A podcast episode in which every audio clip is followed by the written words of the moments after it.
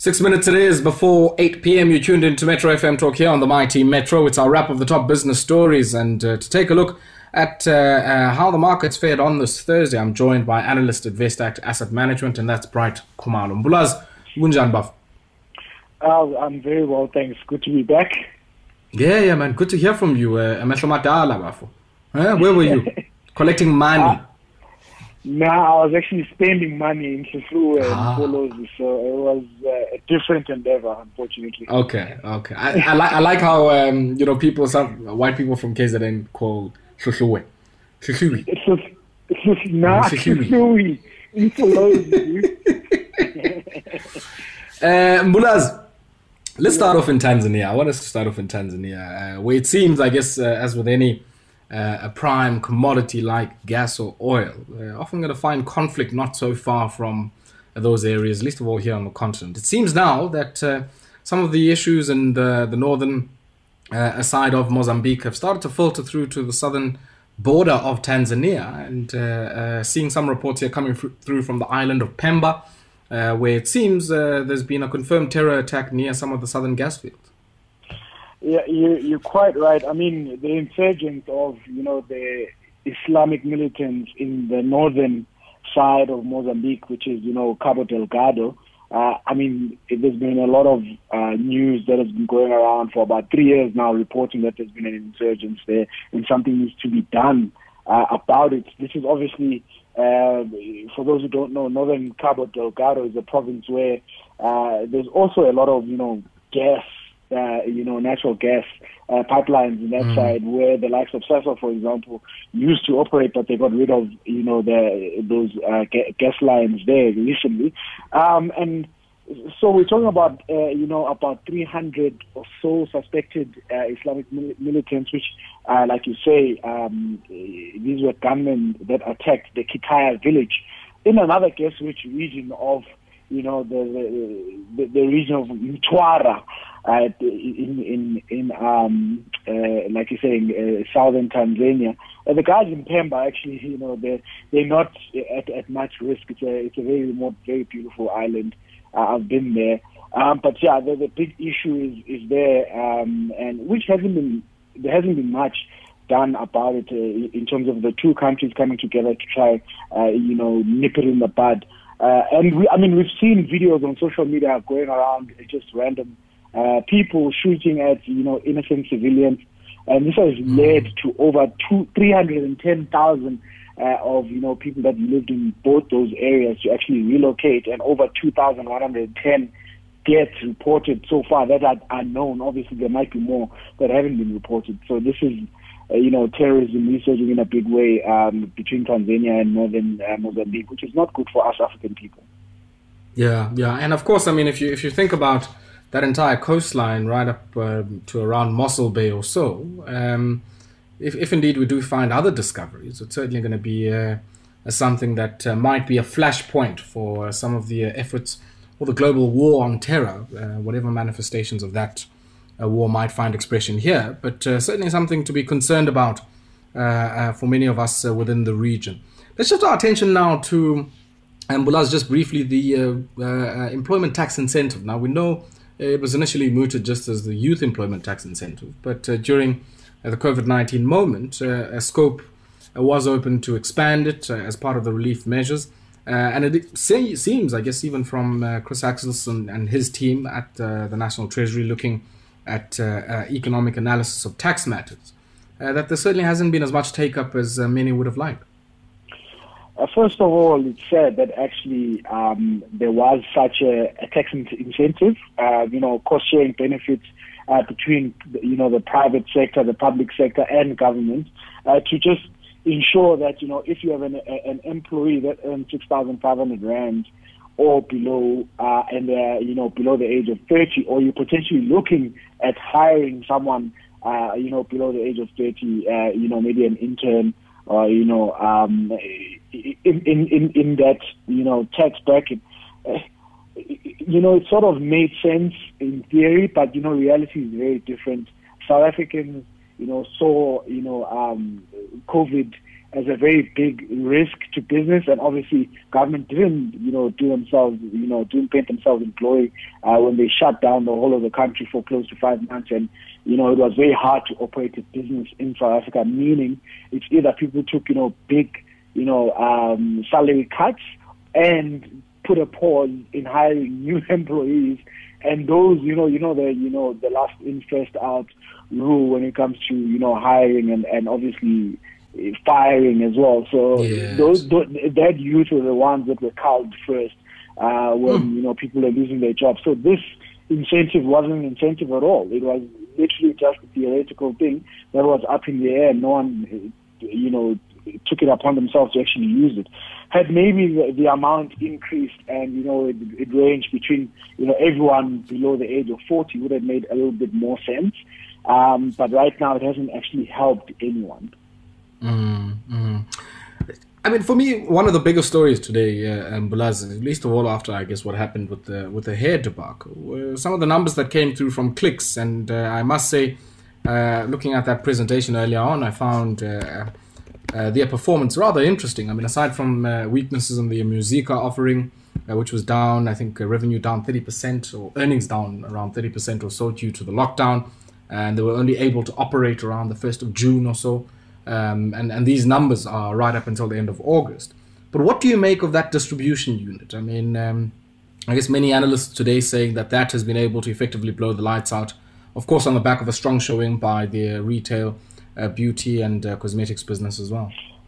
Correct. I mean, you're referring to the 1.1 billion uh, dividend to their shareholders, which again um, is management saying that, you know, this is a very resilient business, notwithstanding the fact that we're only allowed to sell essential products. Uh, we're not allowed mm. to sell anything else, which is usually what actually drives profit, right? It's everything else.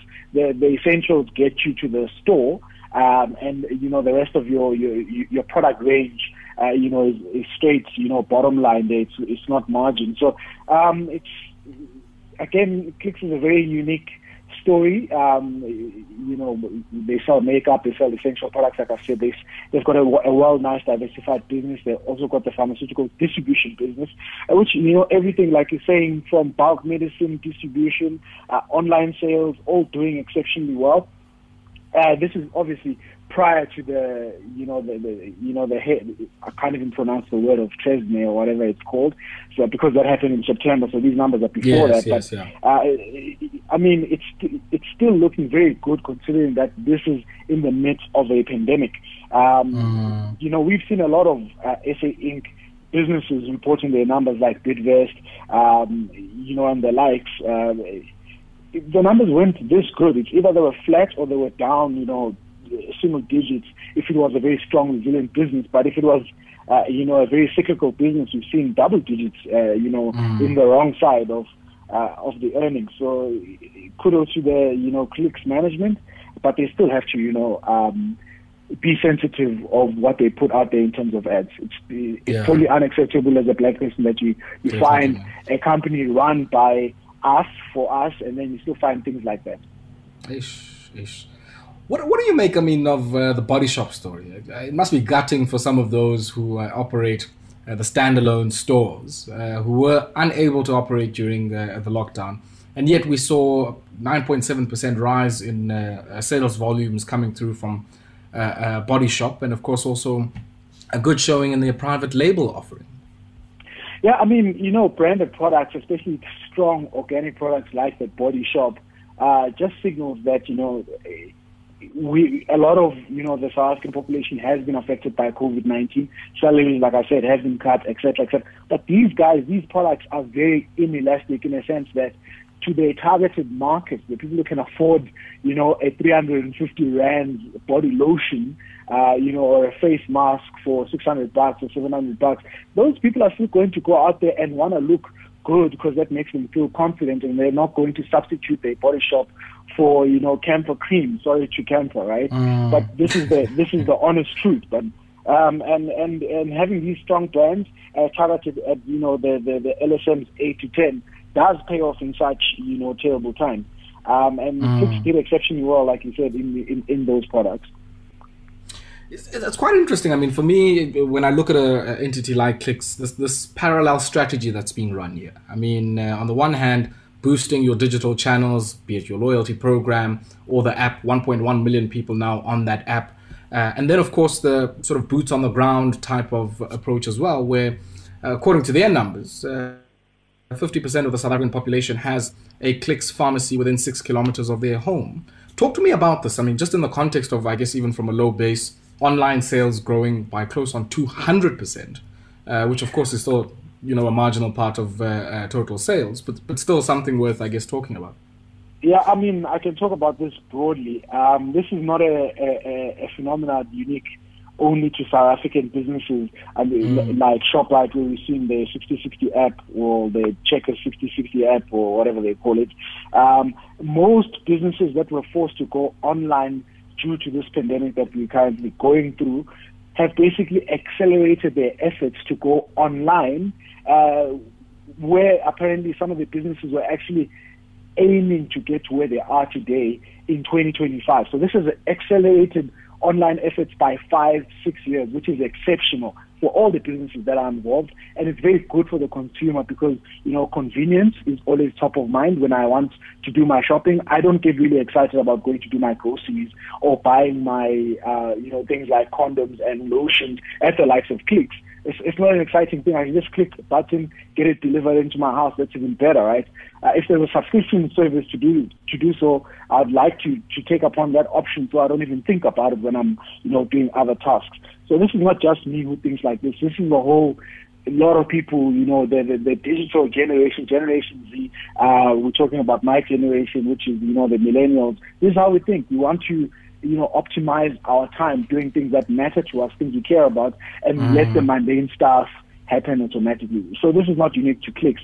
Uh, but, but in terms of, you know, the unique offering or the unique, you know, I think angle for clicks is, you know, they're very, um, smaller stores as compared to Dis-Chem very massive yes, stores with yes. a lot broader range. So they can afford to have these smaller stores that they can control, um, and they mm. can have them six kilometers from each other, like you're saying, uh, without actually, uh, you know, using the Walmart type model, uh, where Walmart actually is three kilometers away from each other. So six kilometers away from each other is also not that bad, but without cannibalizing each other. So uh, yeah, for me, yeah. I can go to, you know, a Clicks because I live in Parkwood. I can go to Clicks in Killarney. I can go to Clicks here in Rosebank. Both of them are literally two kilometers away from me. I'm right in mm. the center. It makes sense. So whichever one I want to go to that day, I can even go there. In Rosebank, I even have two if I if I if I want the option. Hey. So. so this is, you know, the kind of thinking that management has. But most of the ah, management... Vikesh must get you, man. Vikesh, Vikesh must get you to to to punt his uh, store strategy uh, because I not when you're the epicenter of all of his stores. no, I've just I've just looked at the model. I found it quite interesting because we've read a mm. lot about the Walmart model and why it doesn't really cannibalize itself when people think it's going to help, rather than it's actually bring more people from across the you know that six kilometer radius to come shop at these different stores. Yeah, yeah, yeah. Mbulaz, before I let you go, my brother, uh, let's maybe leave the click story for a second here. It seems, uh, I guess, the impasse between the DP and the Treasury on the future of SAA according to Pravin Gordhan, has effectively been resolved. Ah, so. And I say according to Pravin Gordhan because I know the medium-term budget policy statement is still coming up, uh, and yeah, we might maybe hear something different there. So, so that's exactly. why. Mm.